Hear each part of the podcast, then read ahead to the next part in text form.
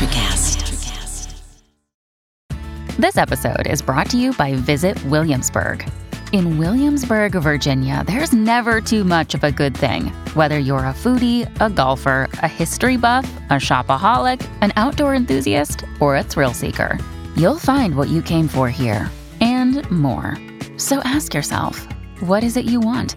Discover Williamsburg and plan your trip at visitwilliamsburg.com. When you need mealtime inspiration, it's worth shopping Kroger, where you'll find over 30,000 mouthwatering choices that excite your inner foodie. And no matter what tasty choice you make, you'll enjoy our everyday low prices, plus extra ways to save, like digital coupons worth over $600 each week. You can also save up to $1 off per gallon at the pump with fuel points. More savings and more inspiring flavors make shopping Kroger worth it every time. Kroger, fresh for everyone. Fuel restrictions apply. Well, hello, friends, and welcome to episode 116 of the Burden of Command podcast. I'm your host, Earl Breon. Today's guest is a very special guest. Is one of my few returning guests from the show. You may remember Mr. Anthony Casablanca from episode 77. Now, you're going to notice that there's going to be a lot of links here in the show notes to past shows, including Anthony's. And then another one to a Mr. Mark Deluzio, who is another fan favorite of y'all's. But what I'm going to say is make sure that you listen to this episode in its entirety, because there's a lot of great stuff being offered by Anthony throughout this podcast. Now, the links are going to be in the show notes, but so you know why the links are relevant, make sure you listen. With that, Anthony needs no real introduction. You all are familiar with him already with his work at Grief Leaders and his book, The Dying Art of Leadership. If not, go back and check out episode 77 because it'll be a good primer for this one. With that, I'm just going to go ahead and hop out of the way, let the stinger play, and let you get into this outstanding interview with Anthony Casablanca. All right. Well, hello, listeners, and welcome to this episode of the Burden of Command podcast. I've got a very special guest with you. You probably heard this in the pre-roll bio, but I'm going to say it again here on this side of the tape. Our guest is Anthony Casablanca, a returning guest. He was a guest that you all loved back in episode 77, and we talked then about his book that he and his brother wrote together, The Dying Art of Leadership, How Leaders Can Help Grieving Employees Excel at Work. And we had such a fantastic conversation that I went ahead then and extended Anthony the opportunity to come back on because I felt we had a lot more to unpack. And since then, you have kind of, I guess, maybe a little bit laser focused in a certain area of helping tie grief and change management together a little bit tighter. Is that correct? Yeah, it absolutely is, Earl. Based on things that we're hearing back from CEOs, what organization is not implementing just a ton of change right now as they try to ramp back up after the COVID lockdowns and the business disruption that they had, and so CEOs are telling us that that's an area that they need help with is navigating the change management piece of the business.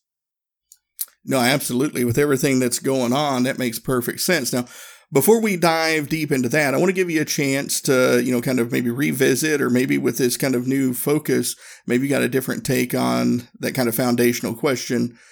When you hear the phrase burden of command now, what does that mean to you? I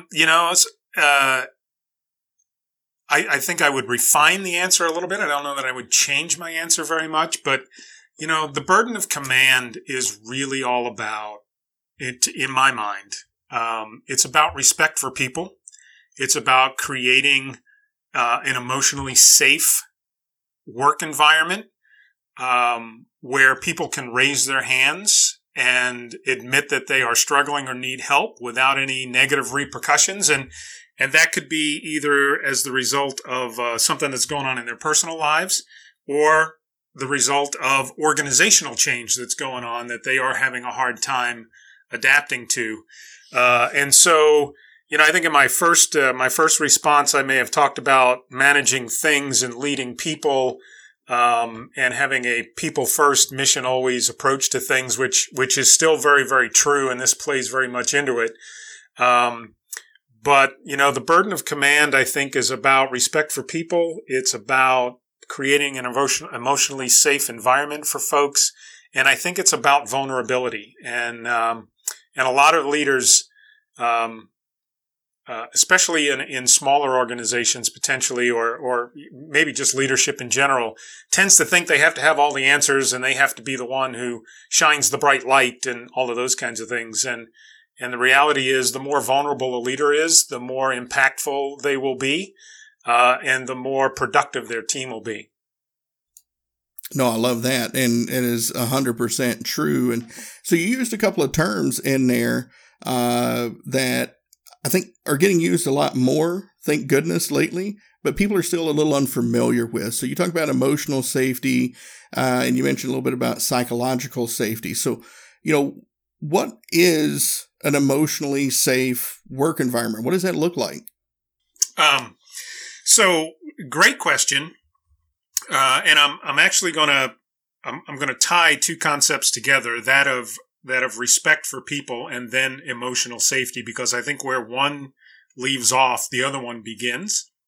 So, you know, if your organization views respect for people as just, you know, hey, we don't offend anybody, we treat everybody with dignity and respect, that's kind of jacks are better to open, right? There's a whole stair step of things that includes seeking to understand, you know, that kind of attitude of learning, developing yourself and others, doing what's right, even if there may be negative implications for the leader, but always having the courage, I guess, to do what's right, acting with compassion.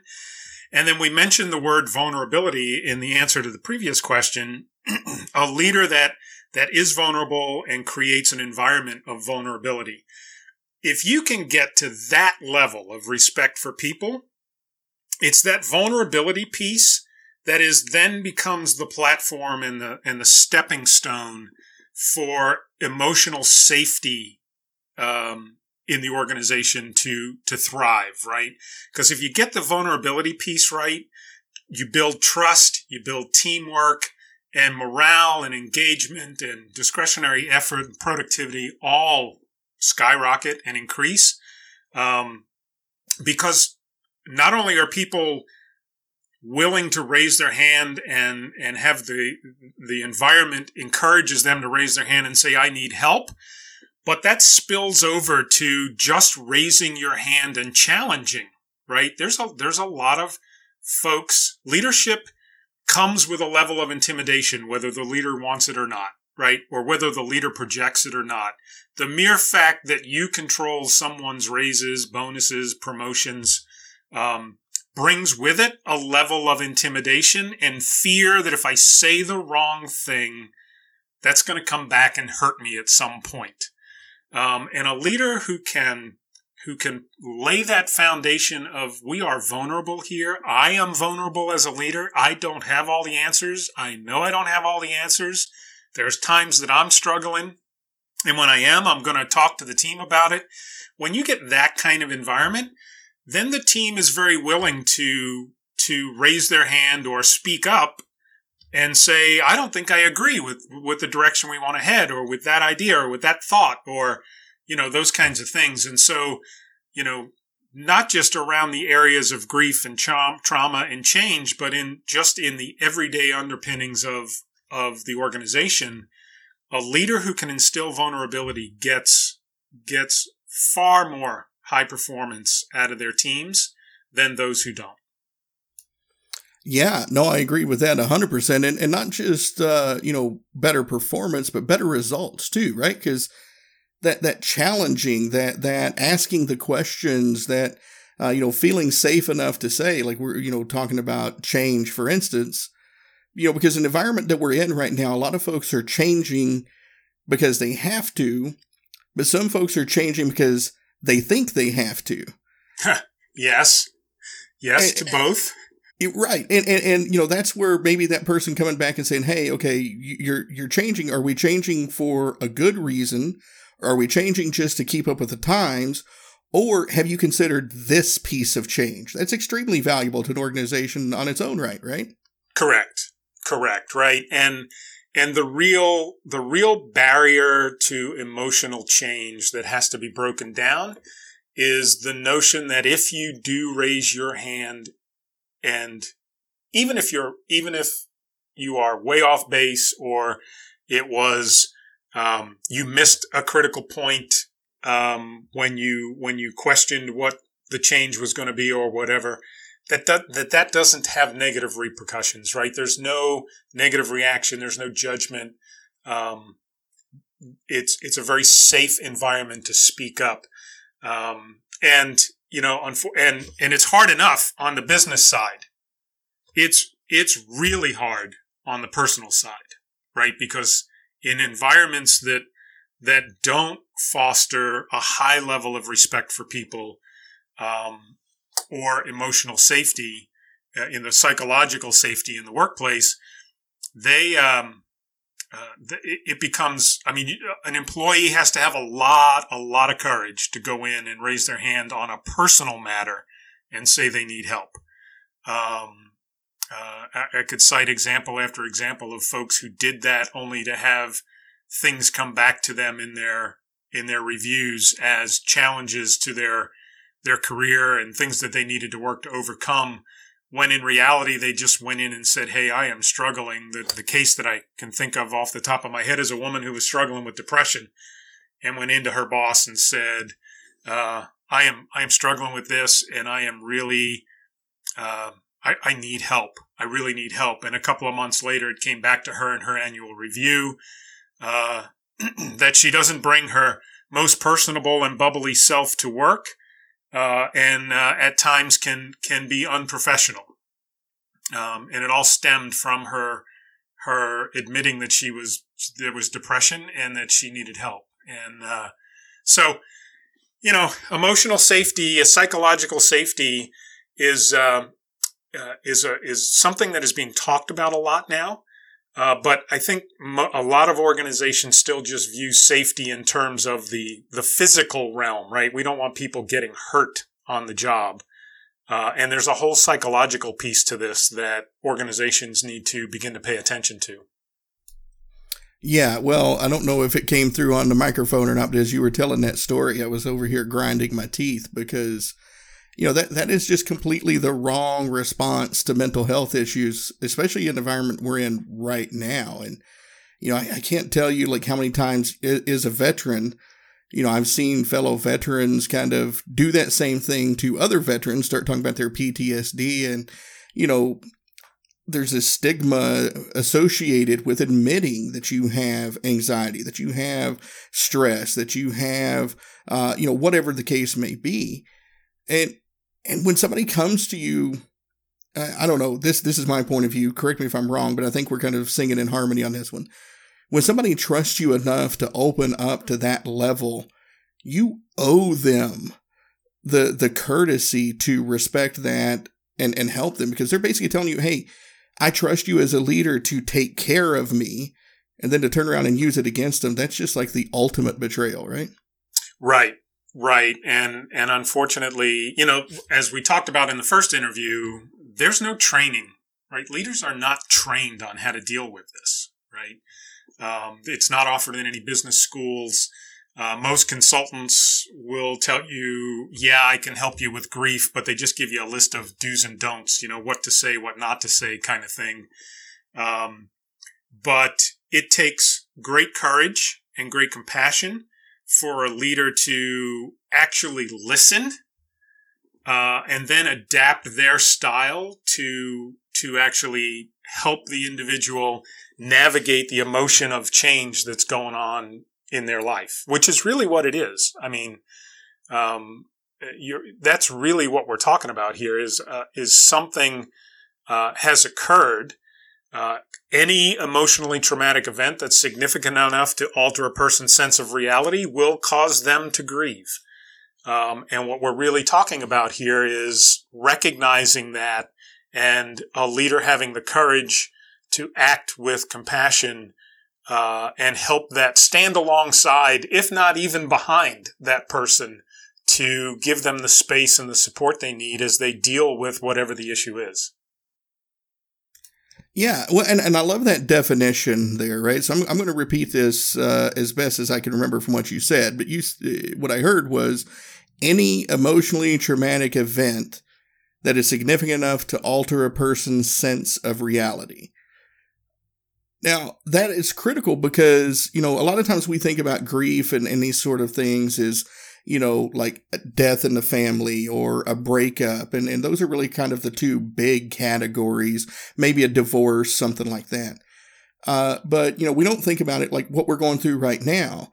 Now, we're recording this episode at the end of June, but like you can't really look at a media source right now without seeing some variation of the headline. People are choosing to quit their jobs versus go back to them post-pandemic. And this is a subtle change in how we've been operating over the past year, year and a half.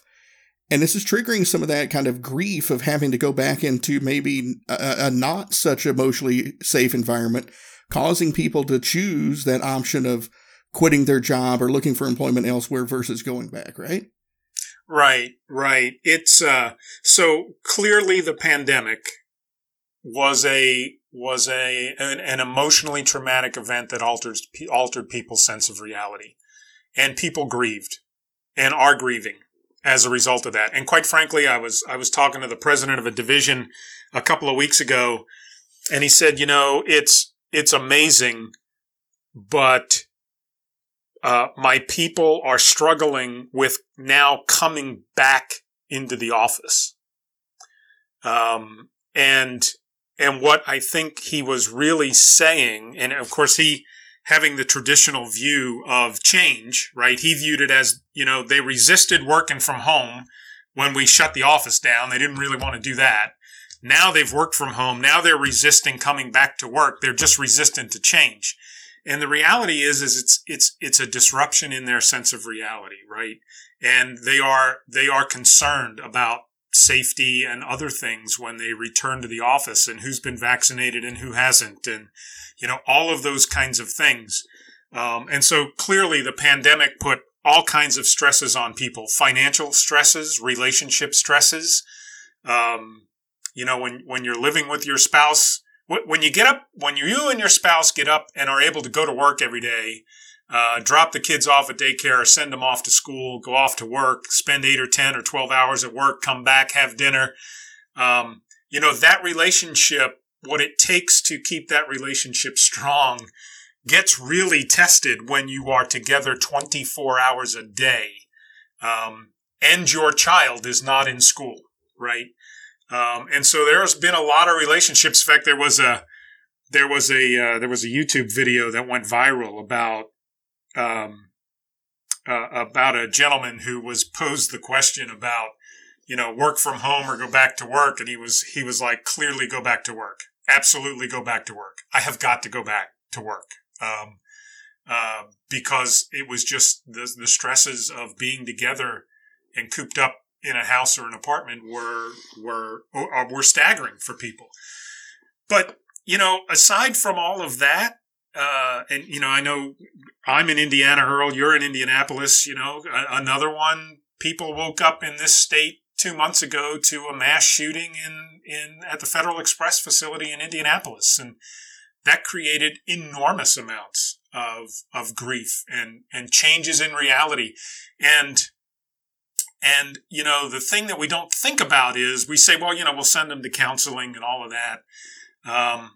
But for the reality is every time those folks come to work, that thought, that's a trigger point for them, right? No pun intended there. But that's a trigger point for them of the reality that took place on that, you know, on that day a couple of months ago. And I'm seeing that play out firsthand in my new son-in-law who, was working, after hours one night or close to closing at an apartment complex in a relatively good part of Chicago, right? A suburb of Chicago, actually, Orland Park.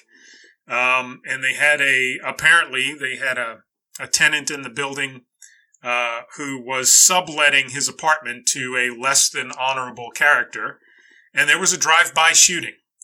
And the bullet pierced the glass of the office that my son-in-law was in.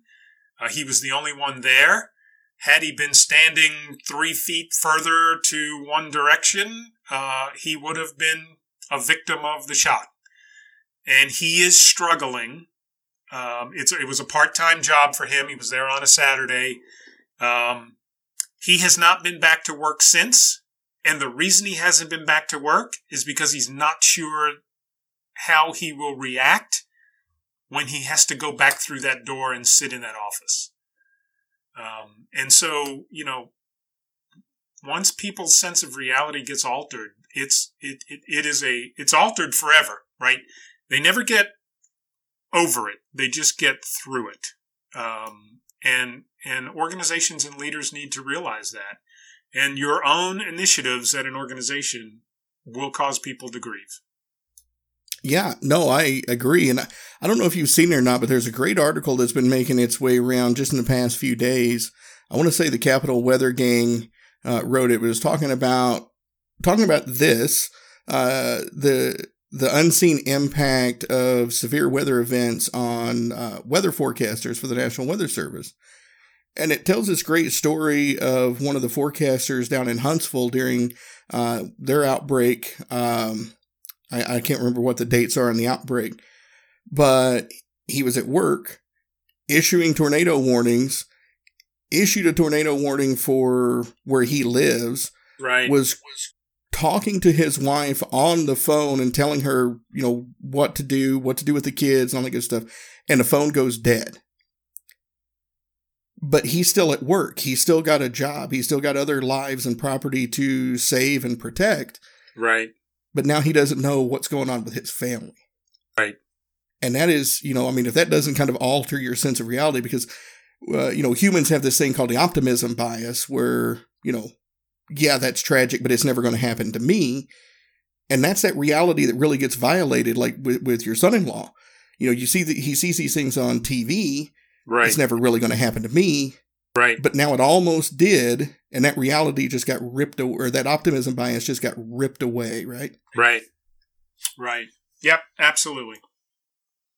So as a leader, as somebody who, you know, is taking the time, because one thing I know that we sing in harmony with is you know, here at the Leadership Phalanx, I talk a lot about the importance of getting to know your team, the getting to know, you know, are they married? Do they have kids? And doing it in a very organic relationship building way, not kind of a grilling here, fill out this questionnaire. But as leaders who really care about our people, how can we better help them deal with these types of situations that we're going through right now? Sure. So a couple of things. We use some imagery when we talk to folks, when we give signature talks or we're doing book signings or we're in talking with organizations. And I'm going to use this to set up the answer a little bit. But if you think about what we're talking about in terms of a storm, right, a supercell storm, that is ultimately going to spawn a tornado, right? So you have this ominous cloud, right? And a traumatic event happens, either in a person's personal life or at work. And that event spawns a tornado, right? The grief cycle. And where that tornado strikes the ground is where all the devastation happens. Those are the performance issues that will arise potentially if the tornado picks up speed. And leaders tend to wait because they're not trained, right? And frankly, because they have likely been talked to about by their HR department or their attorneys about privacy and this, that, and the other thing, and, you know, all of those kinds of things. They wait for the performance issues to happen.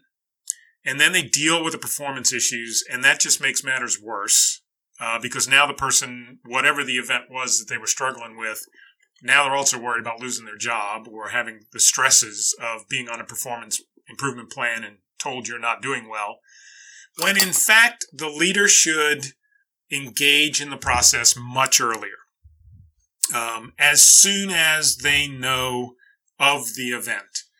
And you know, it's really nothing more. Now, if the leader hasn't taken your advice, Earl, and gotten to know their people, it's going to seem even more unusual. But this is nothing more than the leader having the courage to deal with the awkward moment and the uncomfortable moment and the emotional moment, and sitting down with the individual and just talking to them. That's all you're doing, right? You're just talking to them. You know, I know, you know, you had something go on, or I'm noticing some behavior and I just want to understand what's going on. I'll give you an example. This just happened with me this week.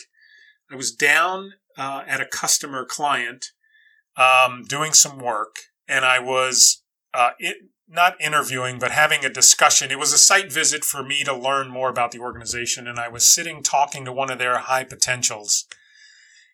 And during the discussion, he was not articulating himself the way I had been led to believe that he would. And in fact, he seemed very distracted. Now, this was the first time I had met this individual. So rather than engage in the discussion and put him on the defensive, to talk about something that was bothering him personally with someone he doesn't even really know, I went back to the VP of HR, who's the one who brought me in on this engagement, and had this conversation with them. And subsequently, he went in to talk to this individual and said, you know, hey, Anthony got done speaking with you, and he said you seemed distracted and it's kind of like not yourself. Based on what I told him about you, is everything all right? And the gentleman said, no. I got a lot of things going on right now that I need to work through at home. Now is not a good time for me to talk about it, but I am distracted, and there's something going on. Now, this VP of HR, who is a follower and an advocate of the work we're doing, will follow up with that individual. If he hasn't already this week, he will probably early next week.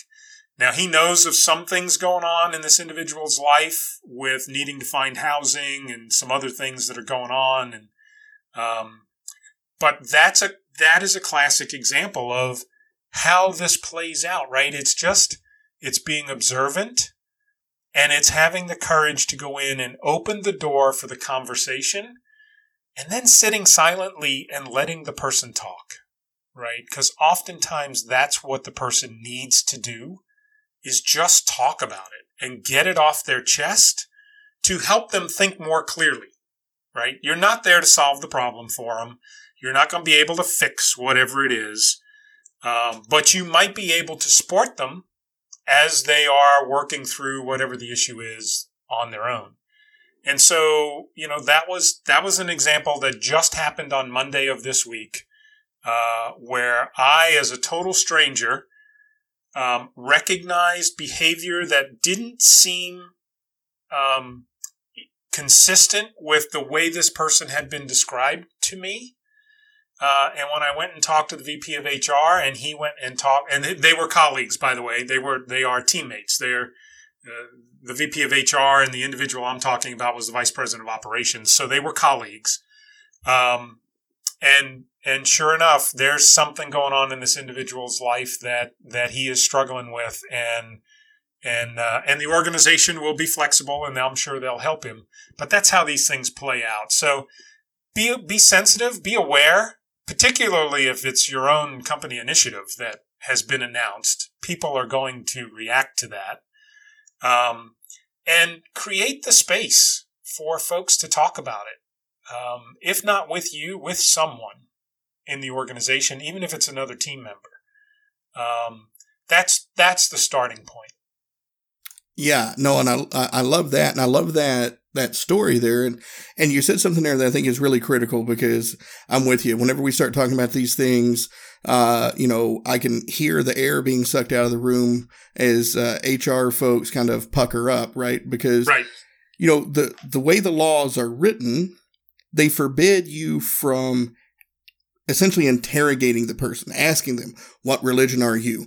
What sexual orientation are you? What religion do you, what religions do you practice? Right. You can't do that, right? Right. What you can do is what Anthony and I have been talking about here. You can build the relationships. You can talk to people. You can make those observations. When somebody shows you their family photos and it's two men or two women as a couple, well, now you know the answer to that question. And what gets you in trouble as a leader is if you use that information for ill will. What makes you great as a leader is when you use that information to help, like what Anthony's talking about here. So one of the classic examples is most organizations, because we are a predominantly Christian culture, a lot of organizations will just give Christmas Eve off as a holiday. Well, what if you have Muslim employees? What if you have Jewish employees? What if you have Japanese employees? How can you use that information to their benefit so they feel more valued to the organization because you know and respect them and their cultures? And then when these grief things pop up, they know that you care. And I love the way Dr. Brene Brown says it, because it's clear and succinct. She says, people give a damn that you give a damn. Right. And that's what we're talking about here. So don't, I don't want you to hear anything that Anthony and I are saying and say, forget your HR department and start grilling your people and you want to find out all this personal information. No. Have lunches. Have legitimate functions, not mandatory fun. Have legitimate functions where you get a chance to talk to people. You get to know the folks around you. So you can pick up on these cues that Anthony's talking about. Because when people's reality get altered, that definition we use, their behaviors change from the norm, and you should be able to pick up on it pretty quick before they get too far down the road and start experiencing these performance issues, right? Right, right, exactly. And I'll just share this one little quip with you real quick here. But I was being interviewed by an attorney. She was doing a podcast, an attorney from California, and we got on this topic. If any state is an outlier or more, I shouldn't say an outlier. If any state is strict on their protections of employees and privacy, it would be California. And she made the comment, I love this discussion because there are no laws against listening. And as long as you don't go back and share the specifics, there is nothing, you are not violating any privacy laws. And if the person says they don't want to talk about it, then, they don't want to talk about it, right? And you leave the room and tell them, look, whatever it is, just know you can come in my office, close the door, and share anything you need to share with me, because I really... and the organization would really like to help you through whatever it is that you're struggling with. But I understand if now's not a good time for you to talk about it. And eventually the person will open up. But I thought her statement was incredibly encouraging, that there are no laws against listening. Yeah, no, definitely. And I would say the key factor here too is, I would say two things in what you just said. And again, correct me if I'm wrong on anything. Is this one, you have to mean it. Don't say it. Follow through. Right. And two is, if the person doesn't want to open up, accept it. Don't get offended. That just tells you that you have some work to do to earn that trust, or that the trauma or grief that they're going through, whatever it is, it's just too deep for them to be able to express right now. Correct. I love it. Correct. Yep. That's you're exactly right. Nice. I like being right every once in a while. Yeah, there you go. So one of the things that I love, having had the opportunity to sit in on a few of sessions that you do, you talk about this kind of equation, if you will, about figuring out kind of like the level of grief. Yeah. Can you go through that with folks real quick? Yeah, I can. With the caveat that, you know, you cannot put grief in an equation, really. But those who have sat through webinars and some of our training, some of our talks, I'm big on imagery, right? And so if I can get you to remember a couple of components by putting it in an equation, then I'm more than happy to do that. And so the equation that we talk about is the level of grief, LOG, is equal to the depth of the relationship, DOR, times the suddenness of the event, SOE, raised to the factor of complicating factors. So now that I gave you that, LOG equals DOR times SOE raised to a factor, right? Here's what that really means. So the closer a person is to the event, right, the deeper the level of grief will likely be, right? So I will be far more devastated by me losing my job than I will you losing your job, right? The suddenness of the event is a multiplier, right? So if I didn't see it coming that I was losing my job, man, that really hits me, right? I am in shock and disarray, right? It's one thing to think, well, I saw this coming. I saw all the signs. I knew the plant would be closing, or we were going to have a layoff, right? But so I will use a current event to demonstrate this, right? But COVID hits, and overnight workforces are shed and people are out of work, right? They didn't see it coming. I was barely paying my bills, and now my company let me go. Right. And I had no clue this was coming, and it happened just that fast. Right. Depth of the relationship. So the closer you are to the event, suddenness. Right. That's why someone who dies from a prolonged illness is a little easier. You still grieve, and you still grieve deeply, but you do not have the issues of someone who is murdered. Right. And again, I can use COVID as an example, right? Someone, and this is a true story, 83-year-old woman in a nursing home, hasn't seen their family in months because of the COVID lockdowns, develops a fever, tests positive for COVID. They call the family and say they need to move her to a hospital. The hospital calls and says her fever spiked. We're putting her on a ventilator. Within 12 hours, they call the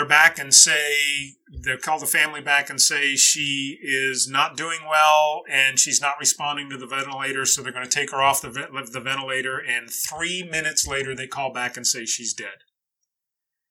Mm. That family, and then to compound it, there were restrictions on the number of people who could attend the funeral, so half the family couldn't even attend the funeral, right? Because they were only allowed 20 people in the room, or 15 people, whatever it was at the time. Now, so here's a woman, hadn't seen her family in months. The family could not be there while she was ill.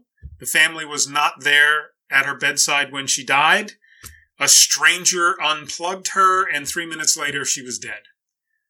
That family is grieving and dealing with emotions that 2 years ago, that same woman, who is seeing her family every week or every month, develops the flu, gets pneumonia, the family's by her side, she slips, pneumonia takes her over, and she slips away, but the family is there, and she dies very peacefully with her family all around her, and they can have, however they define a good funeral, right? They can have an appropriate funeral for her and grieve that loss with family.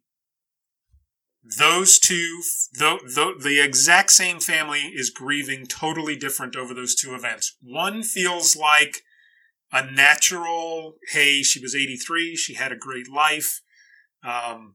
You know, it's a shame, but it's not unexpected, right? People get the flu. We knew this could happen. On the other hand, they feel no different than if this woman was murdered in the nursing home. They were angry at the nursing home. They were angry at the funeral home. They were angry at the hospital. They were angry at the staff, although they were very thankful for the nurses who at least had them on the phone.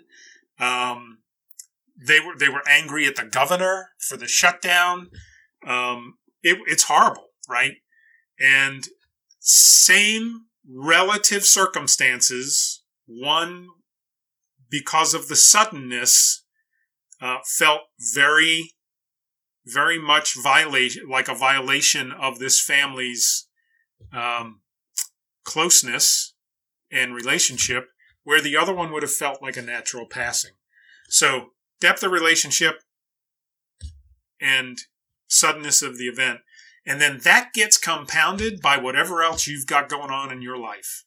And those three things explain why no two people grieve the same, why no traumatic event, no matter how similar, is the same, why grief is not linear, and why grief has no timeline, right? Because if you and I, if you've lost your job and I tell you, boy, I remember when I lost my job a couple of years ago, here's what I did to get through it,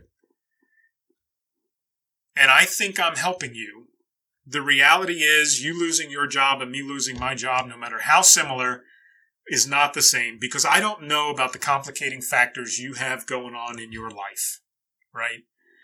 You may have been struggling to pay your bills before you lost your job. Now you are really, really falling behind fast. I may have had 6 months worth of savings. I could have gone 6 months, 9 months without working. No big deal. Take my time, right? So if I tell you, oh, listen, Earl, take your time. You're going to be fine. You'll come out this stronger than you were before. The job you'll get will be better. And you're thinking, easy for you to say, I'm already 2 months behind in my electric bill. You will grieve losing your job a heck of a lot differently than I will, right? And so that's the grief formula.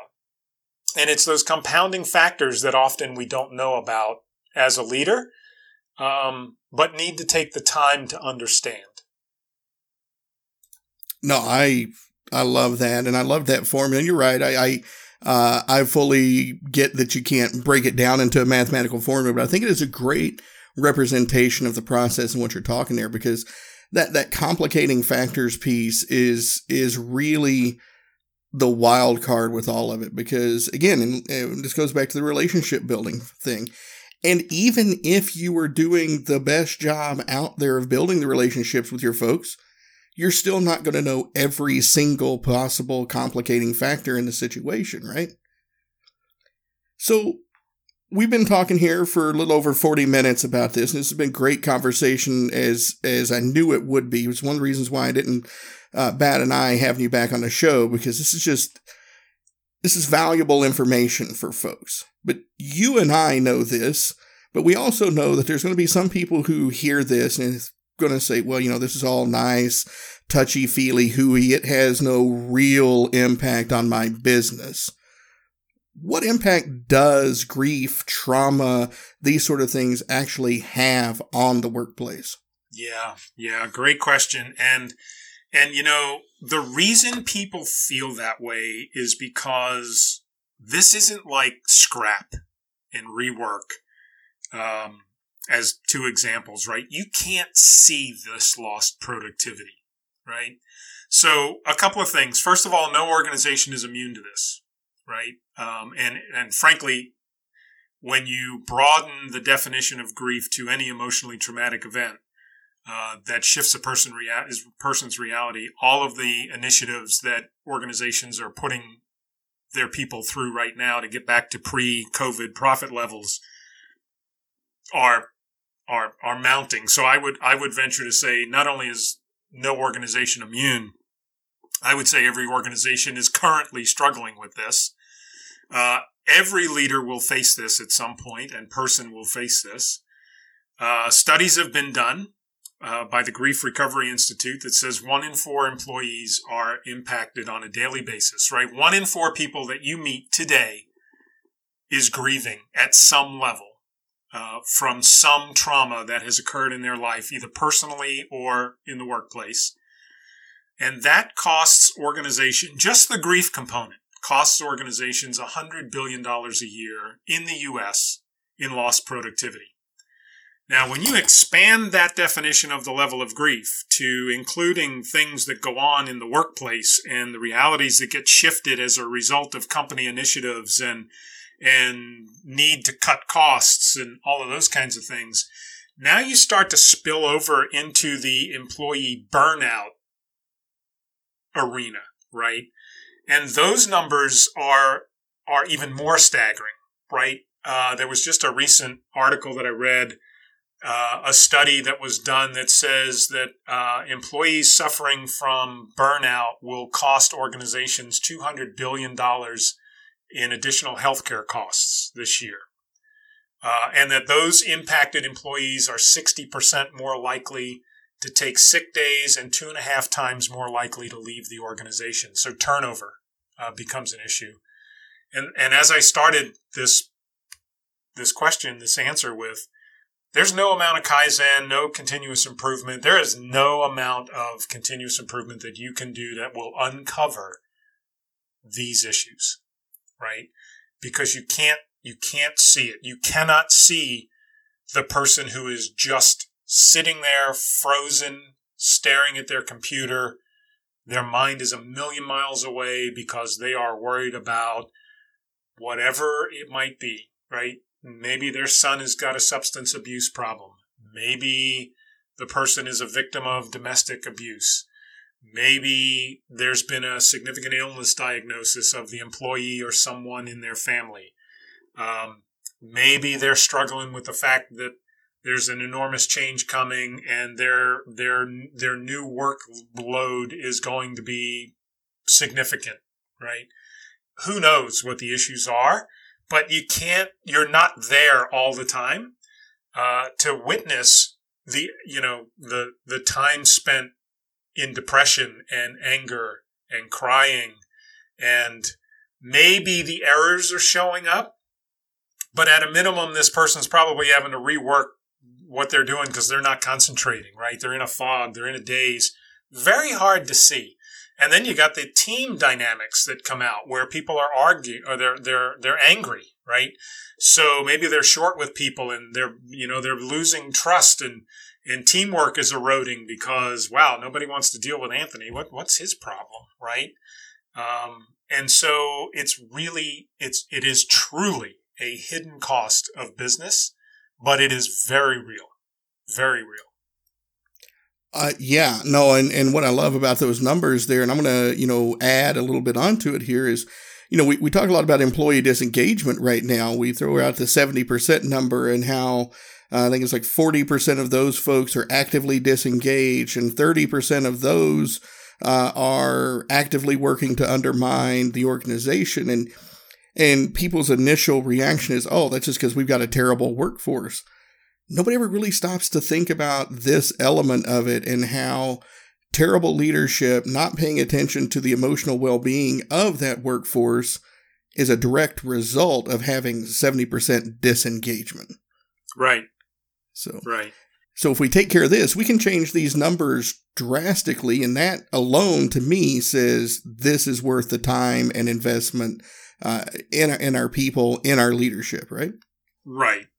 And I just want to say this because it's very easy for this to feel like we are talking about a very isolated, the leader only has to behave this way when there's an incident, right? Or when there's an issue. And what we actually teach in our leadership training We teach an adaptive leadership model, which we would encourage leaders, and frankly, it truly only works if the leader adopts that model as the way they lead, right? Because if they will adopt that model as the way they lead, then those things that we talked about, those stair steps to respect for people leading up to sort of the pinnacle of vulnerability, which then becomes the platform for the stair steps to emotional safety. When the leader behaves that way always and takes the view that it is their responsibility as the leader to adapt their leadership style to meet the needs of their people, surrounding whatever circumstances there are, be it where they are in their development cycle, be it whether they're in a new assignment or not, be it there's an issue, an emotionally traumatic event that has occurred. When the leader operates in that manner, from that perspective every single day, then all of this, frankly, if the leader did that, we wouldn't have to talk about this. But the problem is most leaders latch on to, we've called it in the book, managing uniformly. Most leaders latch on to a style that works for them, whatever that style is, and then they apply it to all of their people in every circumstance. And, that's sort of like a clock that has stopped running, right? Twice a day, the time is right. And leaders who adapt a single leadership style because it is comfortable to them run the risk and a very high risk of the likelihood that most of the people on their team will really not be responsive to that leadership style because it doesn't fit the needs that they have at any given moment.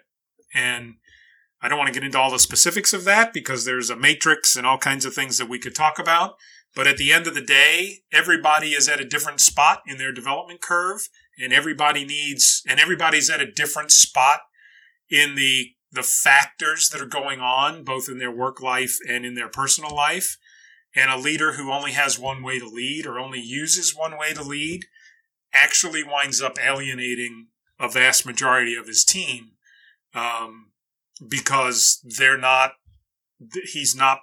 providing the support and the guidance and the development that the person needs for where they are. And there's five factors that I won't go into here that we teach that help leaders determine where a person might fall on that adaptability scale and which leadership style might be more appropriate for where folks fall on that scale.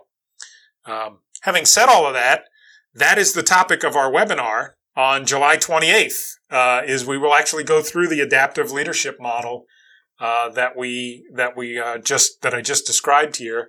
We'll go through that in fairly great detail in the hour that we have for that webinar. So if this piques anyone's interest, you'll see it on LinkedIn. But July 28th will be the third in the Respect for People series.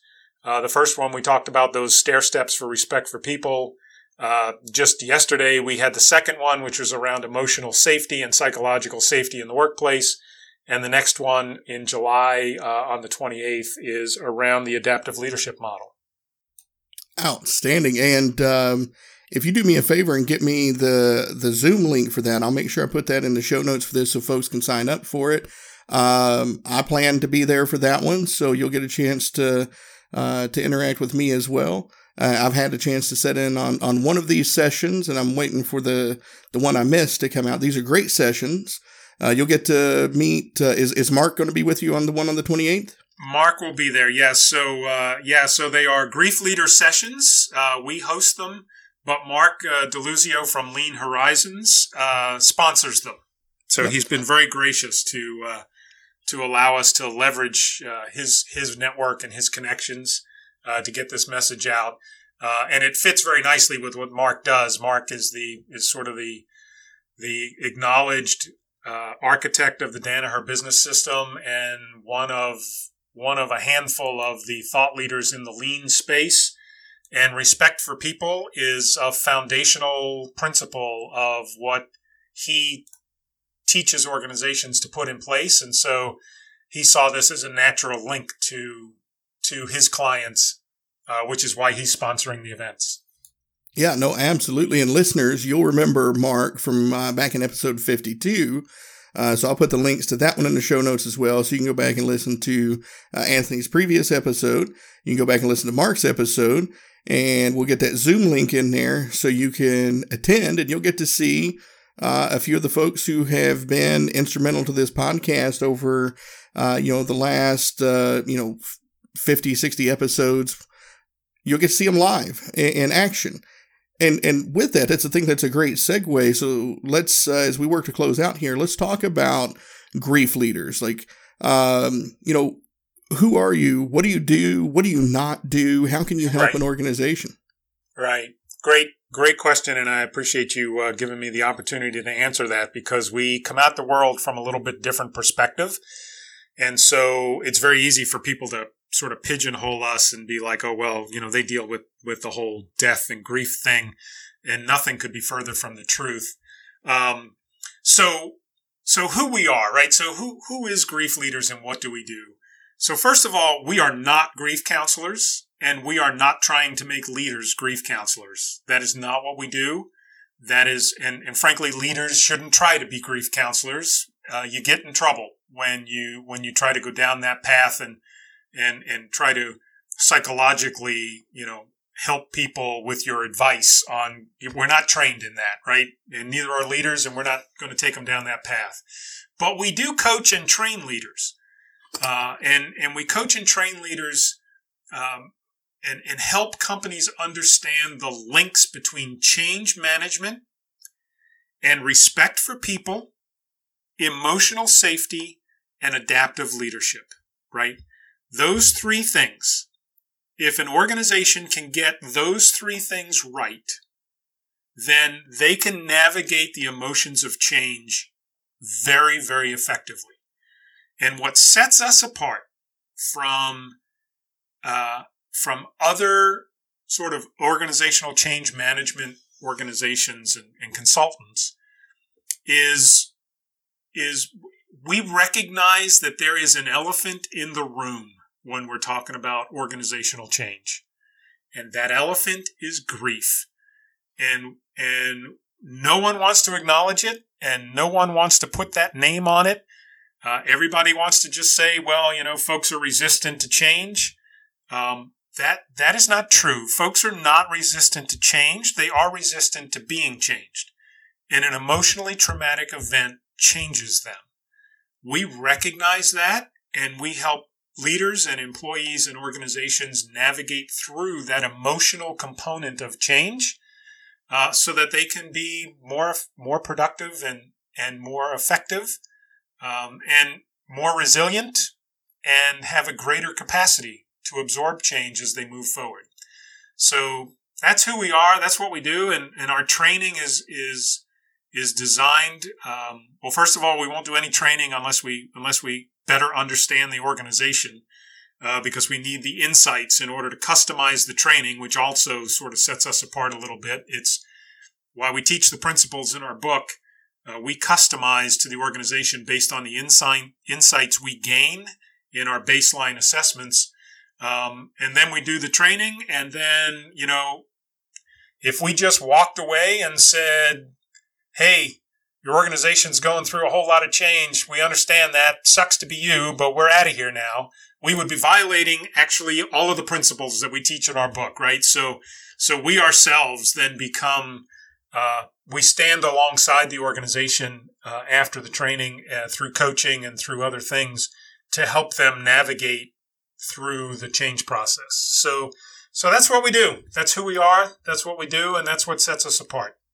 I love it. I love it. I love what y'all are doing. It's great work. Keep it up. But last question, and maybe one of the more important questions here with everything going on. People are listening. Leaders are bought in. They want to really make a change, and they realize, hey, Anthony and Grief Leaders might be the answer my organization needs. how can I reach out to them, and how can I find out more about what they do, and set up to have them come out and work with my leadership team and help me with my organization? Sure. So a couple of ways. One is on our website at griefleaders.com. There's a Contact Us page, which will allow you to fill out a form and give us a few of the details of why you think we might be a good fit for you or what you're struggling with.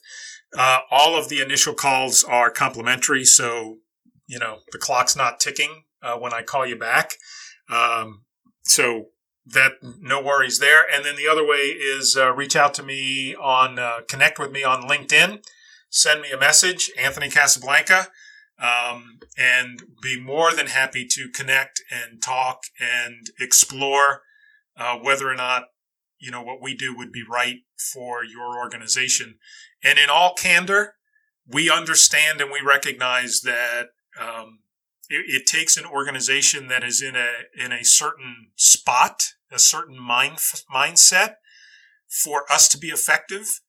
And if we do not believe that that is the case, you know, we're not looking to just collect a paycheck, right?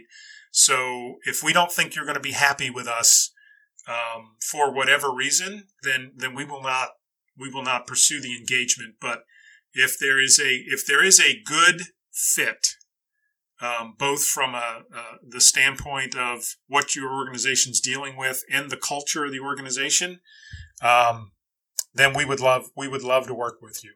Absolutely love to work with you. Love it. Well, Anthony, thank you for being a repeat guest on the show. I really enjoyed this conversation just as much, if not more, than our previous conversation, and you know, who knows? Maybe there's another conversation to be had in the future, but I really appreciate what y'all are doing. I support it completely. I really hope folks that are in that place reach out and take advantage of what you have to offer. It's incredibly important as leaders to take care of those folks that put their faith in us. I mean, let's just be honest. When they come to work for us, they put a little bit of faith in us that we're going to take care of them and provide for their needs. And that's what this is all about. So again, thank you and your organization for doing what you're doing and making the difference that you are. Well, Earl, thank you so much for having me on again. It was absolutely a delight to be a repeat guest, and humbled by the fact that you had me back on. Oh, I love it, man. All right, listeners, thank you for sticking with us. I know this one ran just a little bit longer than some of others, but you know, this was a lot of good stuff here, so I'm sure that you all got a lot of great value out of it, and I appreciate you sticking with us. I love all my listeners. Thank you for doing the things that you're doing, rating, reviewing, subscribing, sharing the show, so guests like Anthony can get their messages spread far and wide and increase their impact. So thank you all for doing that. And you know, if you have any comments, questions, or concerns for me, you can reach me at burden.command@gmail.com.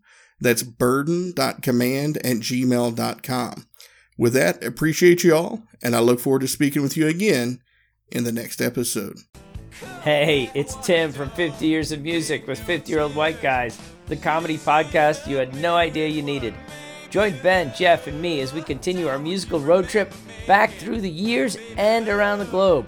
See, just when you thought all white guys were like Joe Rogan, you come across three educators trying to remember when we were cool. 50 Years of Music with 50-Year-Old White Guys. Electricast. Welcome to Transforming 45, the podcast that celebrates the incredible power of passionate voices. I'm your host, Lisa Boat. Join me in conversation with heart-led humans who share their deeply personal stories of transformation. Transforming 45 is here to uplift, connect, and remind you that it's never too late to write your next chapter. So get ready to be inspired, empowered, and transformed. Join me in this community where through powerful storytelling, we heal and reclaim our inherent magic.